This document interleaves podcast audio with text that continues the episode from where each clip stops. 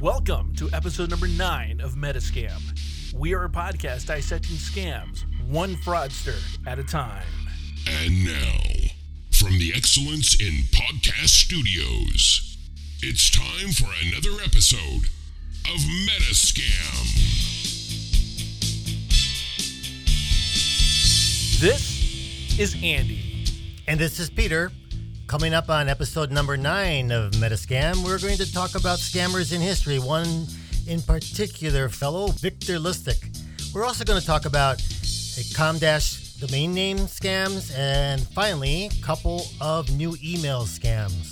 The information presented in this show is based on personal opinion and should be taken as such. Consult your personal attorney before making any financial decision.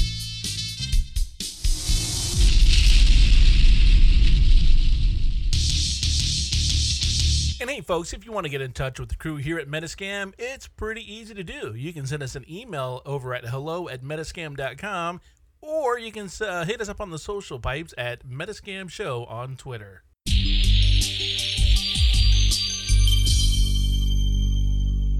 And you, you know, Peter, just before we jump into all this, our email servers have been under attack for the last two weeks. Really? So, yeah, we made somebody mad. Uh oh.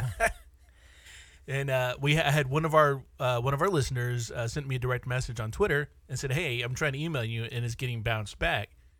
So I said, "Well, that's kind of odd." So I emailed myself, and it bounced back. And I got a hold of our uh, our our hosting provider, and uh, they said, "Yeah, we're looking at logs here, and you guys are, are under under attack." Denial of service attack. Yeah. Better than ransomware, I guess. I We- guess We got nothing worth for anybody wanting to get from us, so It's the Knock it off.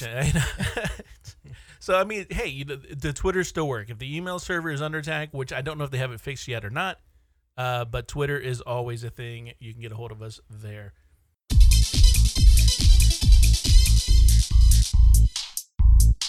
So scammers in history, Mr. Victor Lustig. Oh yes, Yeah. Mr. Lustig. eh, some of these scams we talk about that go way, way back, you might think, "Wow, how naive some of these people were to fall for these things." But when you look at history, we always have to put things that happen into the context of what is going on in that particular time. So when we look at the things that Mr. Lustig was able to get away with, we have to put into that context. He he goes way back to uh, I think he was born in uh, about 1890 in an area of Europe, which today would be the Czech Republic. He did a lot of small scams on people that maybe were traveling on ocean liners. But then he's really known for a couple of really uh, creative, imaginative scams that were like, wow, how could he? How could these be pulled off? Uh, the first one is actually referred to as the money printing box scam basically he would provide to an individual who he was trying to scam a box that he could print out $100 bills. But the process would take about 12 hours for each of those $100 bills to be printed. So he was able to give him a demonstration okay I, i've turned the crank and there's been a chemical reaction and then within an, within 12 hours i'm going to be able to print out an authentic looking hundred dollar bill, and basically the bill that he printed out was a real hundred dollar bill. Then he would have to wait another twelve hours, and once again do the same, so that the individual who's witnessing that say, "Wow, this machine is really printing out these one hundred dollar bills," and he's able to sell this box to that individual for tens of thousands of dollars because they're thinking, I'm going to be able to, over a period of time, print out a lot of these bills, but it can only do it one every 12 hours. Yes, you're getting two hundred dollars a day.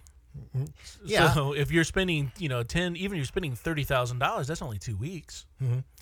So what he's uh, doing then is he, he he put a few additional bills in the box, and then got the person's money, and then disappeared. So the person probably doesn't notice that anything is wrong until the uh, second or third or fourth day into this, and all of a sudden it's starting to print out blank pieces of paper. Oh, oh, something's wrong. This thing's not working. But by that time, the fraudster, Mr. Lustig, is long on his way out. So he was able to do this a number of times. And it's not like the day of the internet now where if someone gets scammed like this, they can put something on, on the internet, say, whoa, be careful, beware of this scam. Since there was this, not this type of communication available, a lot of people were not able to even find out that this was going on. And then some of the people that maybe did get scammed were too embarrassed to even bring it to anyone's attention. So that was his first uh, noteworthy worthy scam at a, at a at a significant size. But what he is most known for is actually trying to sell the Eiffel Tower twice. Twice. Now, I said we got to get back into the context of how could this happen. We think of the Eiffel Tower as who, how would France be willing to sell the Eiffel Tower? That's a nas- that's national patrimony. That just wouldn't happen. That is true today. But if we go back to the early 1920s, right after the First World War, uh, Europe was was in disarray. Uh, France was in disarray. There was a lot of poverty. There was a lot of reconstruction that needed to go on. The Eiffel Tower itself was in poor condition, and so there was even a newspaper article that came out speculating about okay, they're going to have to sell this thing maybe for scrap because just just it's deteriorated and it's it's it's not, it's not worth anything more than scrap. So he took advantage of that newspaper article and said, hey, here may be an opportunity let me get together a group of individuals who buy scrap metal. And prior to that, I'll make this look like a real official uh, development. I'll go ahead and I'll get brochures and business cards and everything printed up as if this was coming from the French government. So he put, he gave him some kind of title, a director for uh, whatever infrastructure whatever. He gave he gave himself this title, had all the brochures uh, printed up, very professional looking, and then had this meeting at the hotel. Might have been the Hotel Crillon, one of the best hotels in all of Paris. So this looked really, really authentic. He got these guys together to to uh, tell him that this t- this tower was available for sale, but it's you know it's a lot of metal there and it's going to go to the highest bidder.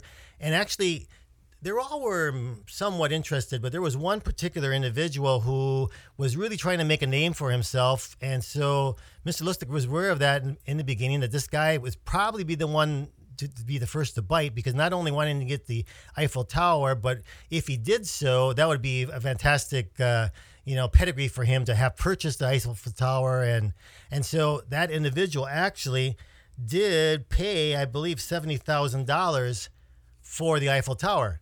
So Mr. Lustig took that money and then disappeared for a while, and and he was so embarrassed actually that he didn't even he didn't even bring it out publicly initially. He didn't try to file charges because he was totally embarrassed that he got conned by this. And so some time passed, and then hey, it worked the first time, right?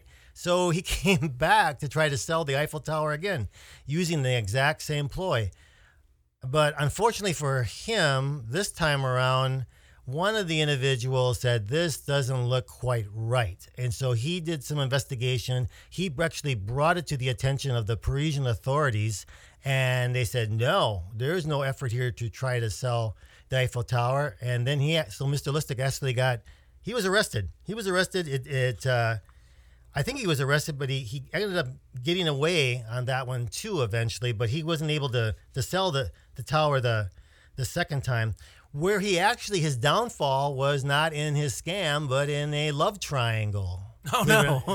you know you hear about these all the time these love triangles they can well you happen to tell somebody else about your evil doings that other person is the one that can be your downfall because That's they can true. bring they can go directly to the authorities and report you. So he was he had a girlfriend and then he started having a little bit of uh, something on the side with somebody younger, and his girlfriend got really upset and actually said, "I'm going to turn this, I'm going to turn this guy in. I'm going to get back at him." So he was turned in, and uh, to the authorities, and was prosecuted.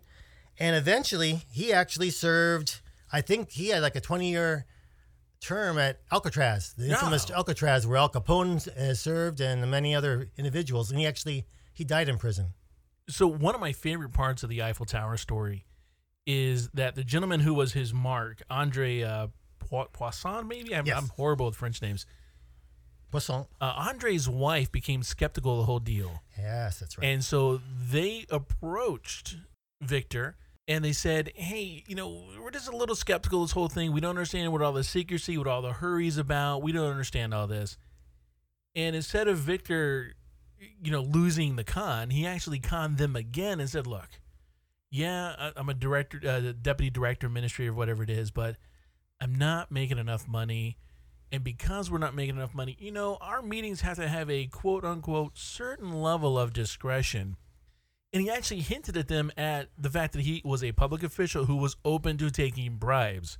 So not only did he get the bid for the $70,000 for the Eiffel Tower, he actually got a bribe from them to win the bid on top of everything else. So it was like a double con and wrapped up. It was a con wrapped up within a con.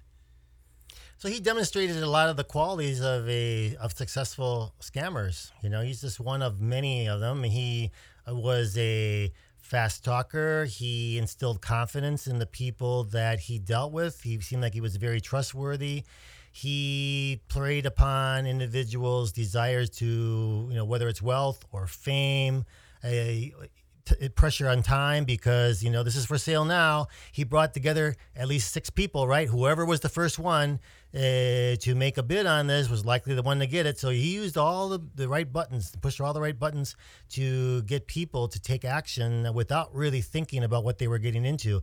If they would have, once again, we go back to the the theme, vet before trust. If they would have done their own investigation or due diligence, is in fact the French government really trying to sell this the Eiffel Tower for scrap metal, they would have determined that this was a fraud. But no, they went. They just trusted everything that he was telling them, and that's how they. That's how they would, they would fall for this. Yeah, I mean that is, and sadly, I mean you look at it today and go, well, there's no way anybody would fall for something like that today. Uh, but sadly, I think there is. You know, you're just not going to be the Eiffel Tower. Uh, there's probably, you know, everyone's heard the old story about I got a bridge to sell you, and it's the same notion of that type of scam happening. Just replace Eiffel Tower with anything electronic today, and you could probably have that same scam running. Well, that the sale of the bridge actually goes back. I'm not sure if it goes back to maybe him as well. That he also tried to sell the Brooklyn Bridge. So and he he used variants of this scam on both sides of the the Atlantic Ocean with with quite some success. And I think that's where that that saying goes. I got a bridge to sell you. So Lustig also had the Ten Commandments for con men that has been attributed to him, and we're just going to go through those here. Number one, be a patient listener. It is this, not fast talking, that gets a con man his coup. The reason being is that all you have to do is direct the conversation and get the target to talk. When the target talks, there's two things that happen. First of all, you're going to the con men will learn a lot about the target, the intended victim, and be able to amass a credible amount of information. The second aspect of this is, and I see this all the time, people will tend to trust the people that listen to them.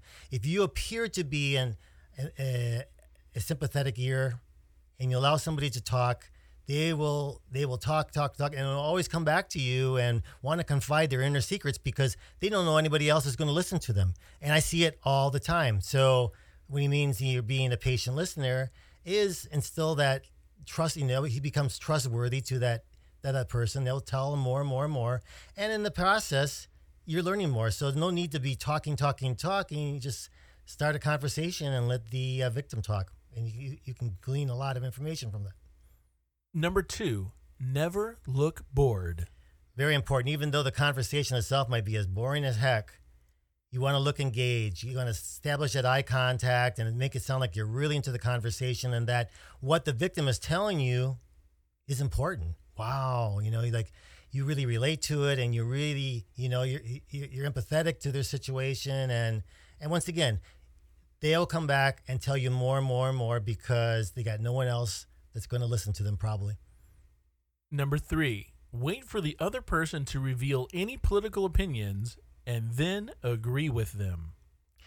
That's very true because if you're attempting to be a social engineer, and I'm not advocating this, but if you were to try to meet with somebody and try to f- assess them regarding what are all their different, you know, thoughts, opinions that include politics, if you get into an opposing situation with them and start to argue with them, you're going to lose, you know, that person's the person might not like you as much because a lot of this is based on liking. The social engineer or the scammer, they want that person to like you, not only trust you, but to like you. Because if you like somebody, you're naturally going to trust them. Think about just going. Think about the last time you bought a automobile and you went to a couple, two, three different vendors, and you probably bought that car from some salesperson that you just you like that person.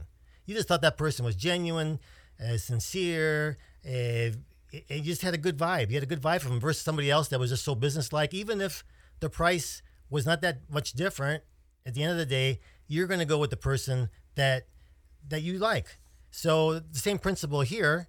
You know, you you even if you have opposing viewpoints on something, most likely, if you're trying to develop them and and uh, try to pull them into to a scam to trust, you're going to want to you know agree with them on practically everything, you know, so they feel good.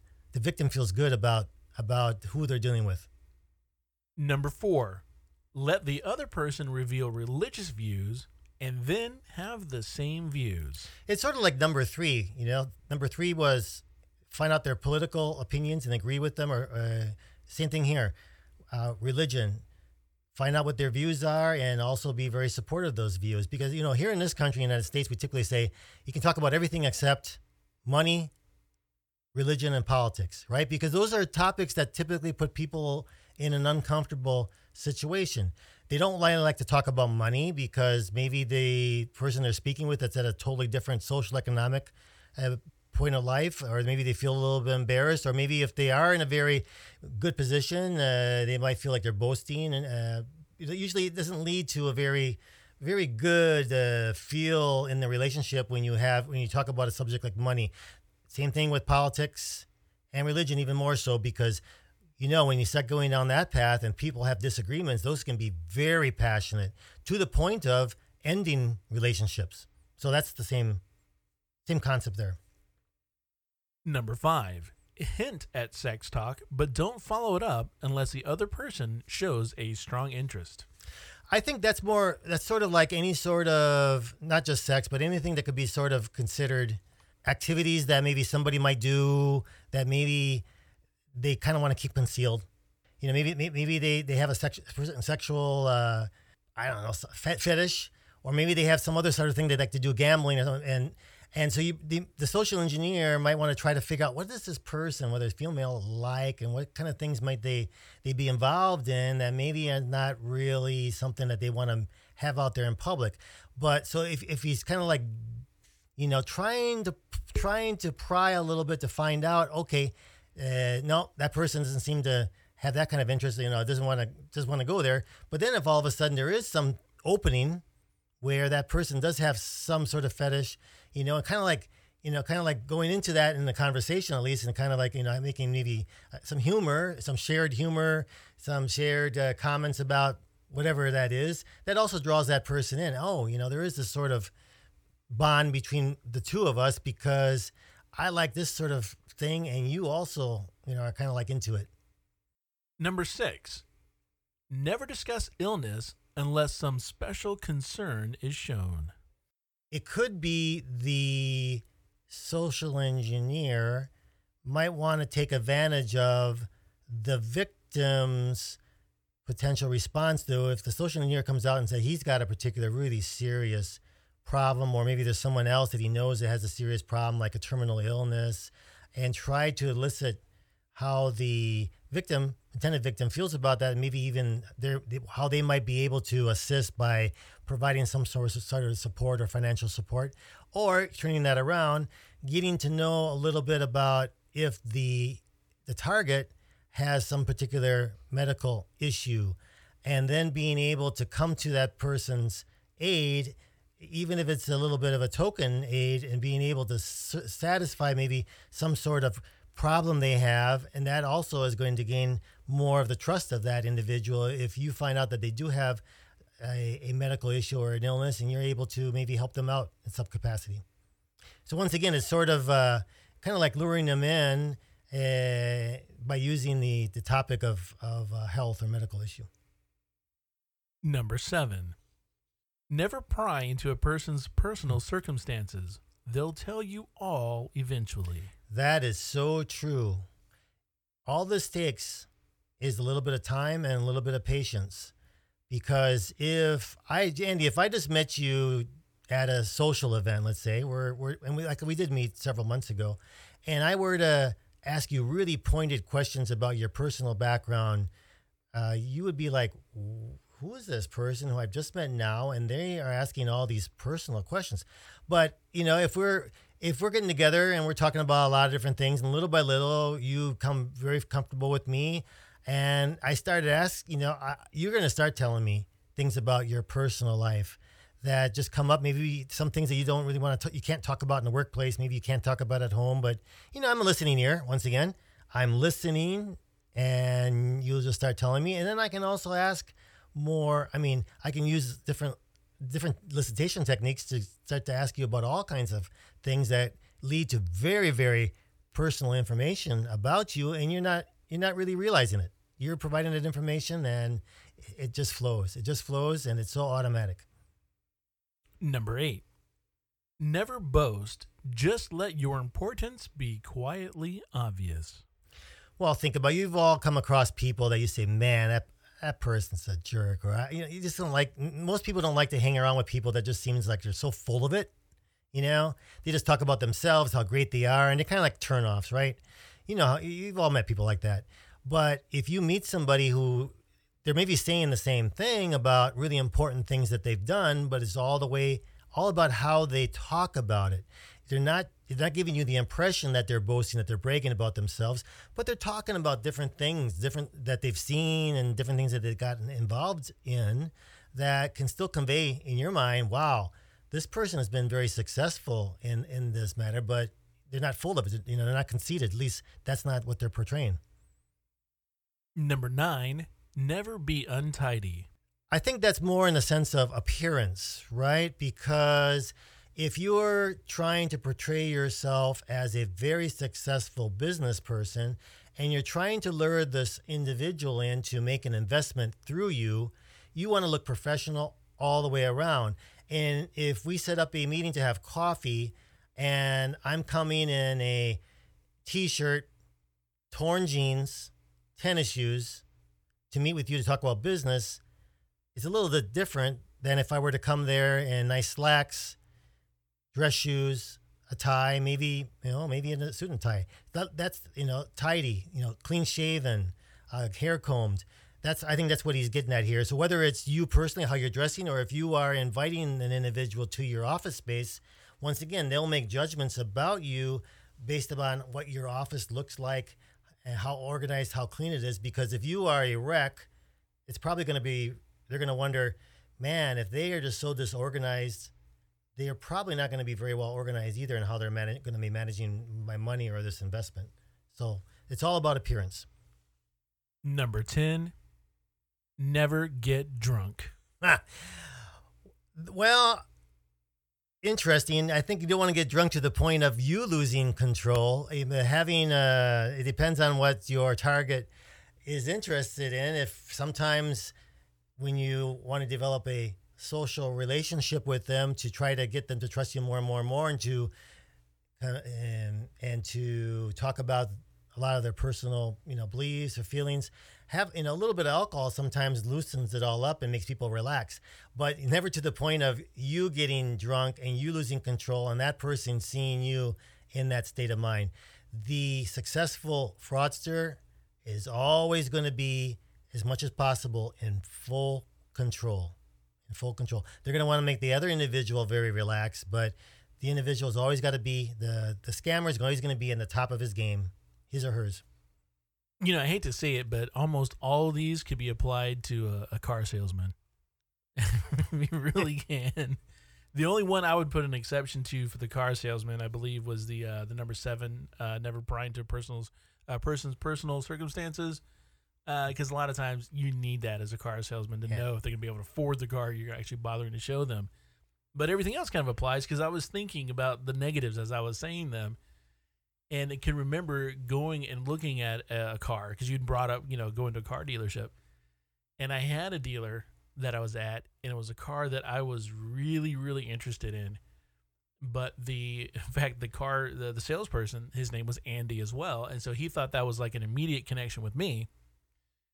And then it kind of let his entire uh, professionalism fell off, and he was boasting about the car sales that he had. He was very boastful. Uh, he wasn't unkempt or clean. He didn't like violate all these, but he, but the the thing I didn't like about him was his boastfulness, and the fact that he also got into some politics. And so both of those, in my opinion, have nowhere, nothing to do uh, with sales. And it actually turned me off, and I left the dealership and ended up buying a completely different vehicle. so, uh, but man, these still true today. They very much are. Yes. And it's, I mean, not just common, but these uh, are very much just just as a, a good rules. Like any, any, I mean, I know we joked around as a car salesman, but anybody, I mean, being patient, not looking bored, waiting for other people to, to talk. Don't discuss illnesses. Don't be prying. Don't boast. Don't be entitled. Don't, these are good good things to follow. And he was pretty successful until he ended up in Alcatraz. You're only going to get so far as a comment. It, you eventually things will catch up to you. Actually, you know, there was uh, another story. I I believe it's true because I read it on the internet. Uh, that uh, Mr. Lukic even sort of conned Al Capone. Didn't con him in the sense of screwing him out of money per se, but there was he went to him and I mean- this is kind of dangerous. Think about it. this guy Al Capone. I mean, I'm sure there's been a few people that maybe were somehow eliminated over the course of Al Capone's uh, business. Given new pairs of cement sli- uh, slippers. Yeah. Yeah. So he went to him directly and said basically that he had an investment opportunity, potential investment opportunity. And so he got, and he, and he talked to Al Capone into giving him $50,000 in cash that he was going to invest and bring back, you know, a significant return for Al Capone. But he didn't do anything with the money. He intentionally just decided, I'm going to put this in safekeeping for a period of time and then go back to Al Capone and say, listen, you know, I really thought that the couple of opportunities I was looking at were going to be potentially very good. But closer looking at them, I realized no, there was there. I, I couldn't invest your money in such propositions. So I decided, no, I'm not going to invest any of it. I'm going to give it back to you. I'm sorry, I, you know, it's waste your time, but I just, I, I don't want to go into anything that could, could not be a guarantee, you know, for you. So here, here's back your money. And Al Capone just really trust the guys, what, what appeared to be his honesty and integrity, and said, you know, hey, here's here's five thousand dollars for you. I really appreciate the fact that you were honest with me and thought about me, and and that's all that Mr. Lis- Listick really wanted. He wanted actually to get a cut like that, whether it was five thousand more or less, but he had never any intention of trying to screw the guy out of his money. I mean, it actually was kind of a creative twist on on this. Give him back his full amount of investment and just say, sorry, you know, I'm, a, but I, I'm not going to do anything that's going to risk you losing money. Yeah, he really played a long con on that one as well. Mm-hmm. And to come back, I mean, I mean, what you know, Al Capone's first thoughts have to be, my money's gone. This guy just lost fifty thousand dollars. He, you know, he's about to go get a new pair of those uh, cement slippers, and the guy's like, no, no, no, I have all your cash. Here it is.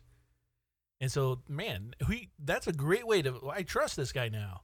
It's good he did that because both he and Al Capone did serve together in Alcatraz. Ooh, So wow.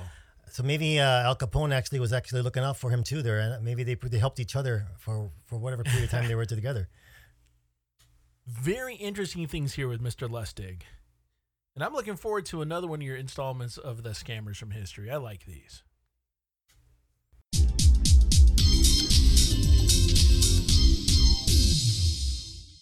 So I'm going to give you a little bit of a technical scam that's going around, and it's not. This isn't really the scam, but it is at the heart of the scam that goes that is going around.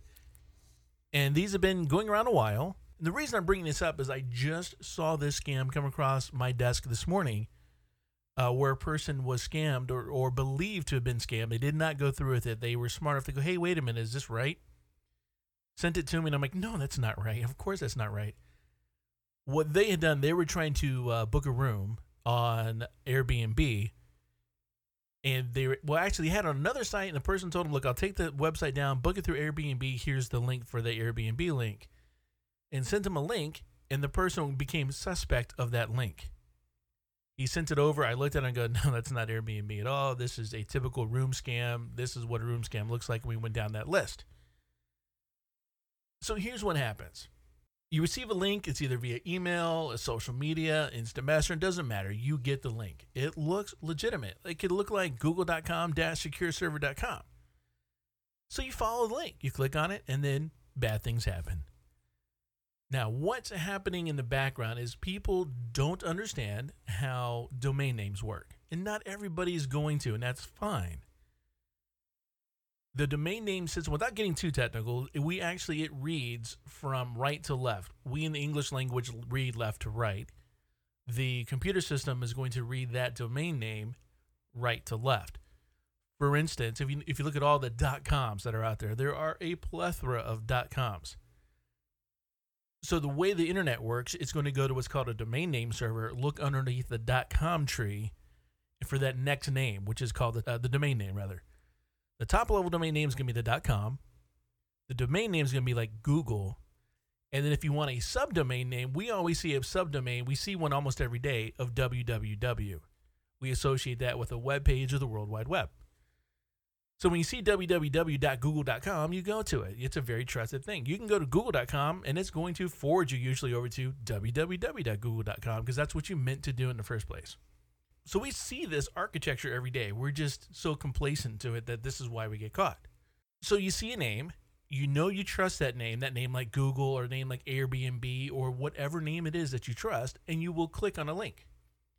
Now, some social media clients, some email clients, some chat clients, they will actually truncate or shorten a link. So you'll see the first part of it and you'll see like a dot, dot, dot after it.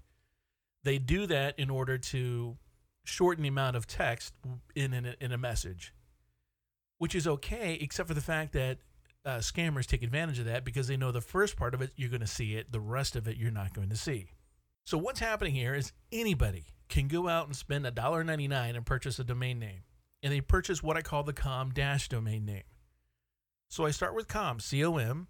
I put a dash, like little hyphen, and then I put something behind it, like, oh, I don't know, safe, secure, security, anything that is going to instill a little bit of confidence. Then I set up a subdomain. Now, remember, we said before a subdomain can be like www. Well, it doesn't have to be www, it could be Google. So now remember, the domain name that I bought is com secure.com, we'll say the subdomain name I'll set up is going to be Google. So now when you look at my URL, it says google.com secure.com. And when people see that, they don't read the entire thing. They don't see that dash perhaps. They, they'll see google.com and they think, well, that's google.com. That's Google. I trust Google. Let's go there when you follow the link, again, like I said before, bad things happen. This is where the phishing attempts happen. They'll tell you to re-log in with your password. You'll land on a page that looks exactly like a normal login page. You'll give your credentials. Nothing happens that you see. And in the background, you've just given your login and password to a nefarious organization. In these particular cases, like Google might not even be aware that this is being done. And, and if they become aware that it's being done, probably difficult and time consuming for them to be able to try to shut that down. So that can go on for some time. It can go on for a little bit of time. Eventually, we'll get shut down. Uh, but I see this all the time. Now, the problem that you have, and we talked about this a little before the show, is that people don't associate with the the people who are actually pulling the scam off. They associate the problem with the actual name they recognize. So the guy that I got the scam from this morning, he didn't say, hey, someone's trying to scam me. He said, hey, there's this Airbnb scam going along because he saw Airbnb as the first thing there. Now, truth be told, that first thing could have been anything in the world. It could have been Toyota. It could have been Nissan. It could have been Marriott. It could have been any word in the world. It just so happened that the scam he fell for was a room to rent scam. And so Airbnb is a trusted room to rent source. They went for that. So what what can people do about this then if they receive uh, an email with a link like that, and it looks it looks very legitimate, and it could be just a very slight variation that maybe it's a le- two letters that look almost identical, but you know unless you look at it really closely, you won't even you know even a trained a trained eye might not necessarily pick it up very easy. Well, we have what I call Rule 1.5 on our show. Rule number one, I always say, is verify then trust. That's rule number one on Metascam. Mm-hmm. Rule number 1.5 is uh, don't follow a link in an email. If you get an email that is unsolicited, it doesn't matter if it's unsolicited or not. Don't follow a link in an email unless I know there's going to be chan- times where you get that verification email where you sign up for a website, you get the email back that says, "Hey, is this really you?" You can click on those; those are relatively safe. I'm not going to say all of them are, but for the most part, those are safe. However, you always have the option to copy and paste that link into a browser. Well, in those cases, you triggered the reaction anyway. It's not like it's something that's been sent to you out of the blue. You you've actually triggered that email to come to you. But in this case, uh, in this particular instance, this gentleman kind of triggered that email because he had the interaction with the person ahead of time and he said, Hey, look for this email. It's going to be coming from Airbnb. So he was expecting it. So luckily he caught it before. So what came out of that conversation was a number of things with Airbnb. Number one, it was why would you have ever clicked an email link, go to Airbnb's website and log in, or use the app that they have? So I always tell people if there's anything that is going to cause you to change a password or ask you to log in, go to the website. Don't don't follow the link. If Google needs me to log in, I'm going to go to Google and I'm going to log in. If I get an email that says, "Hey, well, you think there's some, some there's some uh, suspicious activity on your Gmail account," well, I'm not going to follow the link in that email. I'm going to go to Gmail, log in, and look into my security and account review un- underneath Gmail.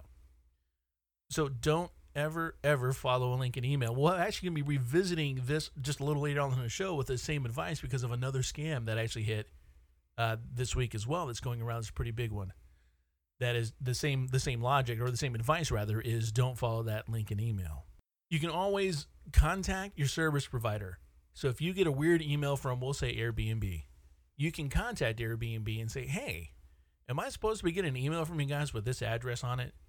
They'll know they'll know 100%. They'll say, ah, I don't think so. I got one years ago from Bright House. It told me to log into my Bright House and that there was an issue with my Bright House account.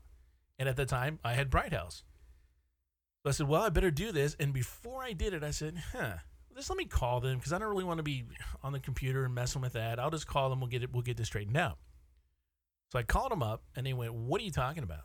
I was like, well, I got this email from you guys. And like, we don't send out those kind of emails. I'm like, well, it's from, and then I gave them the address. They go, yeah, we, we know about that scam. That one's going around. I mean, these days, a lot of scammers have a considerable amount of information about you to include maybe which cable company you're using. But even if they didn't, you know, almost everybody gets cable. And how many different cable service providers are there? So if they decide to do one of them and send it out mass in massive quantities, the, they're probably going to end up with at least uh, 30% or 20% of the individuals who receive that email are clients of that service provider. So that's a pretty big starting point of of individuals who are going to look at that with interest and and and and consider it because they know that they have an account with whether it's Bright House or another one, they have that account. Just like with major financial institutions these days, I mean, a lot of these are consolidated into only a handful of banks versus 15 years ago, 20 years ago, there were a lot of other banks. So now, if someone uses banks like JP Morgan, Bank of America, a lot of people out there that will receive that email are going to be clients of those institutions. Uh, so, same way, Amazon. I mean, almost everybody's making purchases from Amazon, and so you have to be, what you know, with with a company like that, that might send out to you a survey about the, services that you received over the past month, and maybe if it's not linked to any specific purchase, you can say, well, yeah, I've, I've made purchases over this last month. So I click on that link to do a survey. And, you know, once again, it's something that a, that a someone who fish, sends a phishing email can easily set up because if they know there's a high probability that you are a client of a particular company, that you're going to respond to it, right? Yeah, I would say for the Amazon one, the first thing you do for that little fake survey, of course, is log into your Amazon account. And now you're just giving someone access to your Amazon account and they're ordering all kinds of goodies right there very fast too. Yeah, on the on the cable provider, I think these days I would choose Netflix. I would do a Netflix phish. And see, because you've either got Netflix or Hulu, and that's I mean a couple other streaming services, but not really as big as Netflix and Hulu. So I think your chances of percentage are a little higher on catching something that way. So if you have any kinds of doubts on that, always contact the provider directly via their website. Sometimes have a chat or get them up on the phone. And again, do not click on any link in an email. Speaking of Amazon, if you guys want to help us out here at Metascam, it's very easy for you guys to do. You can head over to metascam.com forward slash Amazon. That's going to take you right over to Amazon. It's the trusted site, it's just everything you expect. The only difference is we get a little bit of a kickback for sending them the traffic. So everything works 100% the same way. You get the same trusted service. It's just their way of thanking us for sending you there to do your shopping. And it's a way that you can support us without having any money come directly out of your pocket. Again, that URL is metascam.com forward slash Amazon.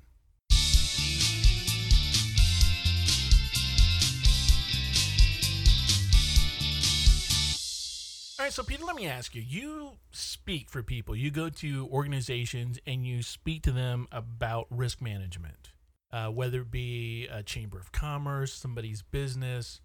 Uh, sometimes there are large conferences that you go to, whether they're the threat analysis or fraud conferences that you go to. Uh, but people could contact you and have you come speak at their institutions, their companies, their organizations about risk management. Is, so, what are some of the things that you would actually talk to them about in one of your uh, typical presentations? Well, I did a few. I've done several of these over the last few months, and I've I gave a presentation last year at the annual Certified Fraud Examiner conference. It was a very big conference, and gave a presentation there for 90 minutes on the whole aspect of the threats of social engineering and, and how social engineering is conducted, what to be on the lookout for, and how to how to prevent some such attacks. I, those type of conferences lead to even smaller ones where people will, will hear me and, and want to have it maybe for the local chapter. I gave a conference up in uh, Syracuse this last week to uh, Chamber of Commerce in Syracuse talking about information security. I was actually on the panel with other individuals, but I spoke specifically regarding uh, some of these things of how how how fraudsters uh, or scammers, same name, or social engineers will will prey upon the uh, human behavior and and being able to use humans to basically breach security. I have another one coming up here later in the month with the British American Chamber of Commerce, a bunch of executives that would be interested in learning about how to protect their personal security when it comes to information control. So I've given a lot of presentations. Uh, individuals who are interested, if their organization reaches out to me and it's something local, very easy to do. Uh, so a lot of these can be pro bono or even a, a, nominal charge if it's for a company. So if you're interested in in this, please don't hesitate to contact us. Um, these presentations can be can be a, a one day training course if it's geared upon whatever the requirements that you you are interested in, uh, or it can be a, a you know one hour presentation with a Q&A but try to educate the individuals both for their own personal security as well as security for their organization on what types of threats that are out there. Why might someone be interested in them or in their company to breach their security? I mean that's from one side of the coin and we also talk about some of the other services we provide regarding uh, how you know if you're concerned about entering into a possible relationship with someone, whether it's a personal relationship or a business relationship, have a background check on that individual, have due diligence conducted on that on that company. So we talk about the importance of why you need to do this and how you can so frequently get burned if you if you don't. Uh, we can even give you some advice about how you can conduct some of the basics on your own. Uh, though we want to, we don't want to give away our our secrets. Uh, but we, uh, as one of many different professional companies that offer those type of services, we can we try to educate you on what to look out for, but also if you really want to go forward and and try to vet somebody or uh, individual organization, we can help you uh, vet that individual prior to handing any money over to them. Because once you hand the money over to them, you're sort of at their mercy if they want to take advantage of you. So right off the bat, what comes to mind to me are companies like uh, real estate companies or banking companies would be the big one for me. I think investment companies, insurance companies, those that have people that are dealing with other people that are in a position to possibly take advantage of either the system or try to gain uh, an unreasonable amount of information out of them for something. And really, it, it could be any organization. Uh, I know you and I belong to a particular networking group that it's it's composed of people from all kinds of walks of lives. That would be a fantastic spot for someone to go uh, for you to go speak at and for anybody to gain that information and then possibly then go back to their organization and go, hey, uh, we really need to think about this because this is nowhere on our radar. And who knows how many times someone's tried to pull one over on us or worse, has pulled one over on us. I'm thinking back now to a uh, a deal in a past company that I that I was in. I mean, I was doing marketing for them, so I had absolutely nothing to do with security anywhere in there. Thank goodness on this one. And an individual had come to them uh, in the hopes of, or with the guys rather, of selling a vehicle. But before we could sell that particular vehicle to them, he wanted us to do particular modifications to this vehicle which those modifications included putting a coolant on a cooler on it, basically a, a large commercial air conditioning system that would make this van into a freezer van, if you will, for lack of better term, right now. And in the documentation that uh, the gentleman wrote up himself, which is probably red flag number one, he stated the temperature that that vehicle needed to maintain in the cargo area, in the cargo bed, in order for us to be able to sell that unit for him when you look at the specs of the unit they put on that truck, which was the unit that was only available for that van, it was actually a little van, it was a, a, one of the little Toyota, I'm sorry, um, Ford uh, Transit vans. The unit that was put on there to cool it could not maintain that temperature. It just can't do it. There was no way. And in hindsight, this guy knew that, and he just wanted to get out of a bad lease that he had gotten ahead of time he or per, I think he had purchased a vehicle instead of leasing, but he wanted to get out of that purchase. And the best way to do it, we ended up having to buy the vehicle because we made modifications to his specifications and could not meet those specifications. Once we made all these, I mean, we're drilling holes and mounting stuff in this vehicle. We're destroying, uh, for lack of a better term, this vehicle. And he came back and went, "Well, it's not maintaining that temperature." And we kind of went, "Well, it's it's pretty close to that temperature. Well, it's not that temperature." there's no variance in what I said I wanted. And we're like, well, yeah, but and he's like, there's no yeah buts. This was the contract. You guys are in breach of contract. You need to buy the vehicle. And I kind of think I had no, I didn't know about this deal until it was all said and done, and people were yelling about it in the office, and they brought me up to speed on the whole thing. And my first question was, did our lawyers review this contract? And it went, no, probably not. Yeah, they did not. And I'm like, oh my goodness, guys, come on. So something like even that type of information, when you go through someone who's doing a risk management assessment, that's a risk. You're selling somebody's vehicle. You're taking on something that is not normal for your business. You're making promises that, yeah, salespeople make promises all the time that never get fulfilled, but they get fulfilled to a degree, and the customer is still happy. But you're never going to make that, be able to make that exacting commitment that was made to the customer, and that guy knew it. Right. The I mean, salespeople are good at trying to make sales. Some of them might have technical backgrounds and really be able to understand understand and, and discuss the products and services. But when you get beyond the sales, you need to have those in-house the in-house capability to be able to review actually those technical specifications or you know you search for outside counsel to make sure is there any issue potential issue here because that was actually pretty uh, pretty pretty crafty. It was. Uh, and now that I'm thinking about it, the guy also had a very small window of time where he had to sell that vehicle. So everything is there. When you go back and look, hindsight's always 2020. So when you went back and looked at that deal that was put together, there was no way we were going to get out of the deal at all. All right. So if people want to get a hold of you for a nice booking and have you come speak to their organization, how can they do that, sir? Well, as we said many times, you can contact me directly at Strategic Risk Management. Our phone number is 407-475-0154 and you can or you can try to reach me through uh, metascam.com yeah the information for strategic risk management is on the main page there at metascam.com and uh, peter i have uh, seen him speak and he is an excellent speaker and i highly recommend him so go check him out over at metascam.com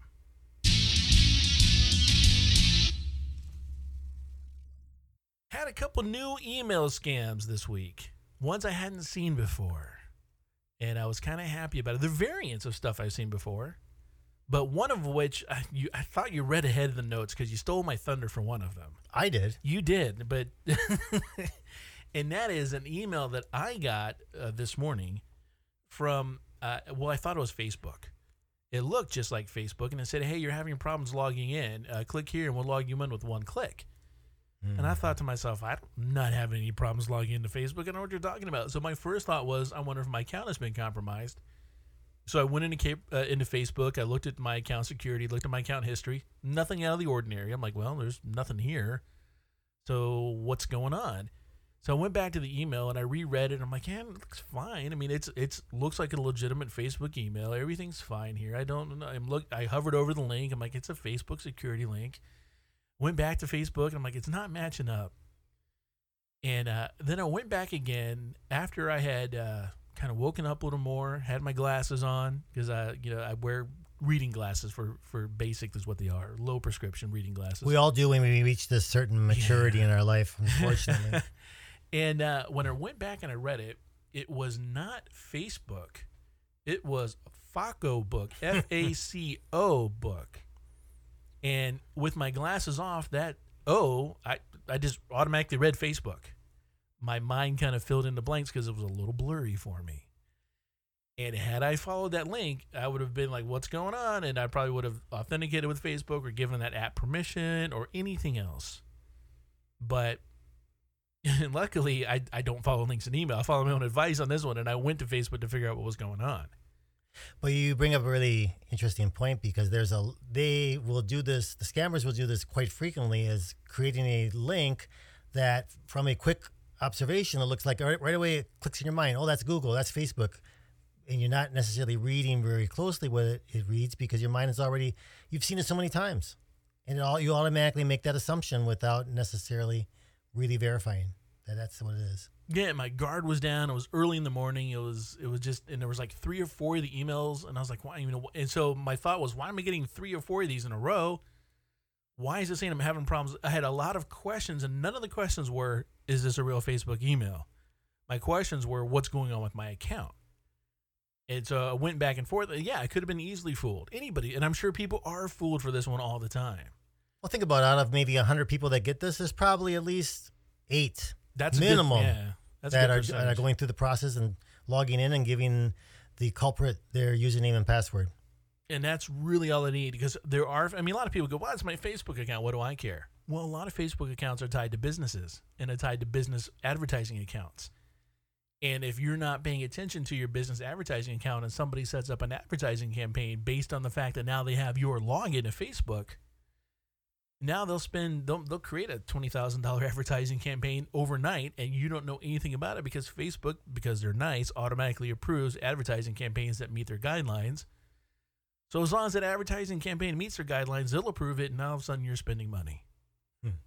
So it's not just like someone's going to see what I had for breakfast and see my selfie from the car or whatever. It's it's something that the accounts that are tied to business accounts is what people are going after. So I was I dodged a bullet on that one uh, because I almost it just it, it looked really really good. It looked very professional. It was no spelling errors, no grammatical errors. It was very straight and to the point, and it just yeah, it could have got me. So you were able to dodge the bullet on one of maybe five different phishing emails you got today, and you didn't see the other four, perhaps. no, I did see one of the other ones, and uh, one of the other ones uh, that came in is an iTunes email. It's a receipt from iTunes, and it says, "Hey, uh, thank you for your recent recent purchase of this particular app." And here's this name of this crazy app, and it's a fifteen dollar app. And you're saying, I didn't buy this. I didn't buy this app, and I'm the only one on my iTunes account. Actually, my actually I'm not. My daughter's on my iTunes account, so I'm thinking, my she didn't. Maybe she bought. No, this is not an app she would buy. And I look right down on the bottom of the email. It's very convenient. It says, uh, if you have questions about these charges, uh, visit the iTunes support, and here's a link for you to visit us. Of course, if you look at that link, it does not go to iTunes support. Furthermore, when I looked at the receipt, because you can look at the um, the code of an, of an email, what it's how it's built and everything, the HTML behind it, the code behind it, and none of the images were being served up from anywhere in iTunes. It was very hastily. Once I looked, I mean, at first glance, this thing passed mustard, except for the fact that it it wasn't an app that I would normally buy. It wasn't an app anybody in my family would buy. So that was the first red flag. And then when I looked, hovered over the link, because I'm like, you know, I would just normally go to iTunes if there was an issue. I would just go to my iTunes account and go look what's the problem. I didn't buy this. I'll refund it there. So when I hovered over the link, there was a dead giveaway at that point in time that it, that is not an iTunes link. And then when I viewed the source, and I'm like, yeah, this is a complete. So I reported it to iTunes. A drop in the bucket for them, probably. I don't know if they'll do anything about it or not, but at least they know about it. So that one was a less of a. It was more red flags for me than anything, because it was too many questions. It was why you know you're meant to think that hey, somebody has my iTunes account. But Andy, you're not a typical consumer in that standpoint. I mean, there are a lot of consumers out there that will be cautious, that will be, you know, will do the, exactly the same the same thing that you did. But that's unfortunately that's not typical. A lot of people, I think, unfortunately, fall for these things because it does work.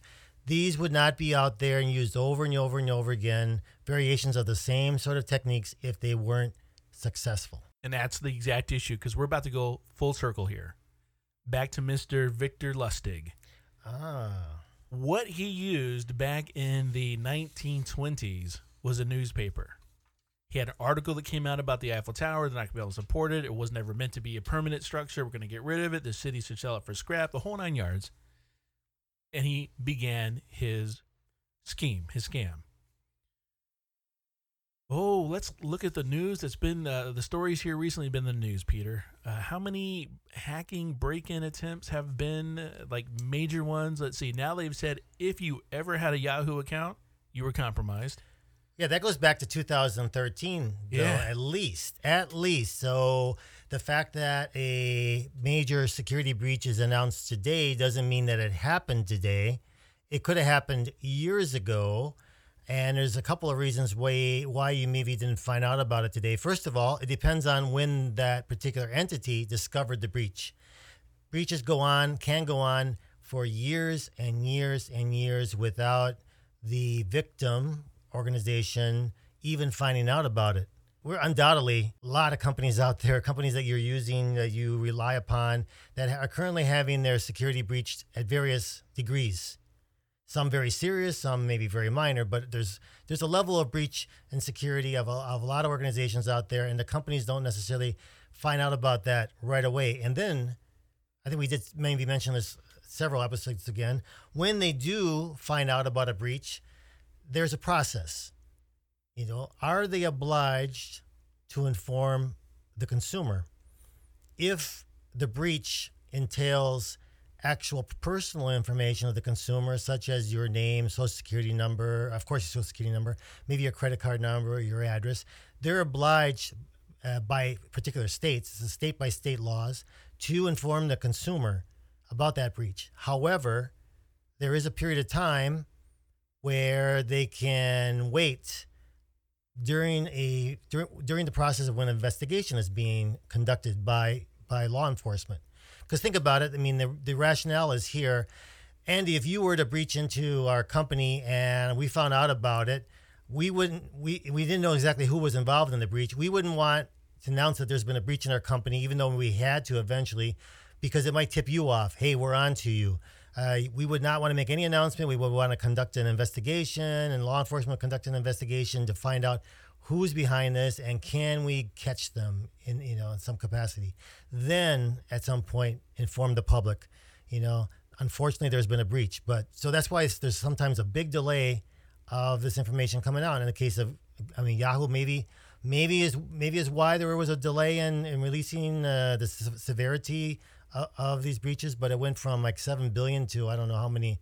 How what the number is 13, today? I think it was the last 13 one now? I saw. Yeah, 13 billion accounts, which is all of their accounts.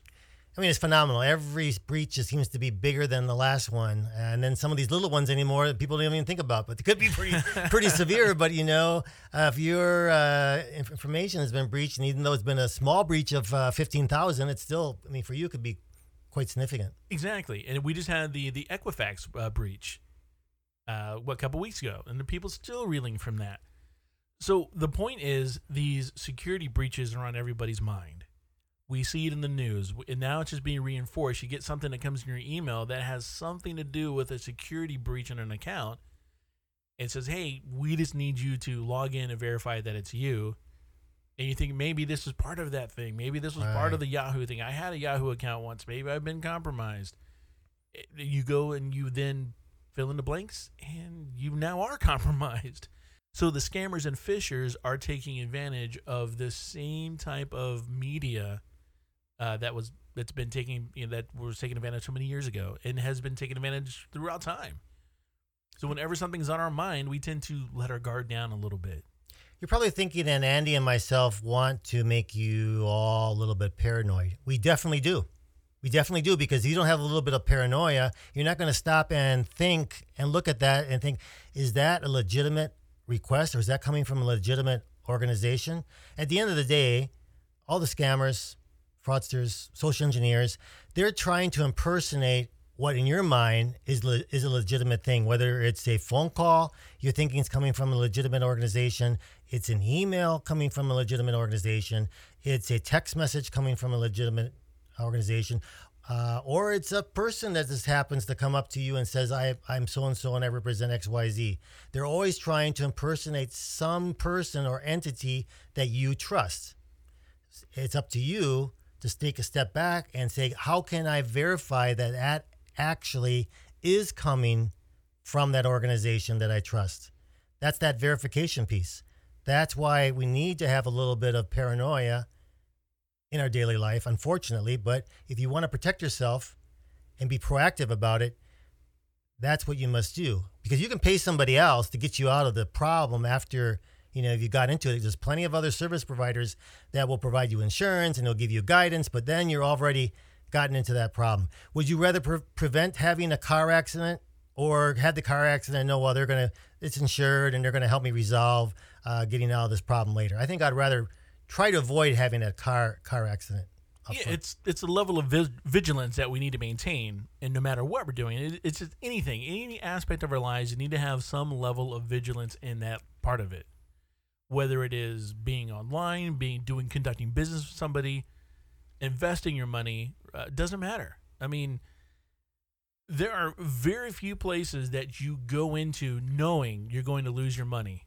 And about the only one I can think of that I care to share on the show anyhow is when you go to a circus and you know that that circus, that carny game is rigged and you're you're just there to have a good time so it doesn't matter anyhow. And yeah, you might spend $5 and get a and get a, a $1 giant panda bear that you have to carry around with you, but you had a great time. I like the analogy. And actually, I know one of my best friends who is an excellent social engineer, but a good guy, not bad kind, good guy. He actually started his, uh, I mean, his career. He, he worked a, as a carny. Yeah. He, he, he brought a lot. I mean, he keeps on going back to that all the time. All the things he learned working in a carnival. And when we will get him on the show. I would love to have him on the show. That would be an incredible festival event of events there.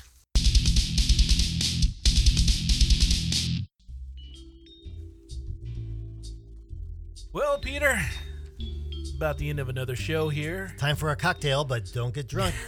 no, that's one of the rules. We got to follow those rules. Always remember, folks, our number one rule around here is verify then trust. Our number two rule is see rule number one. Always verify and then trust. Don't follow any of those links in your emails, folks.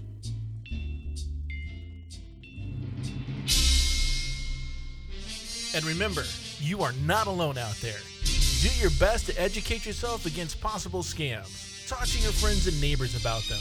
Together, we can make a difference. If there is anything we can do for you, please don't hesitate to reach out. Our email is hello at metascam.com, and we're here to help. Until next time, this has been Andy. And Peter for metascam.com. Visit www.metascam.com for show information, archives, and more. Want to get in touch? Follow us on Twitter at Metascam Show or email us at hello at metascam.com.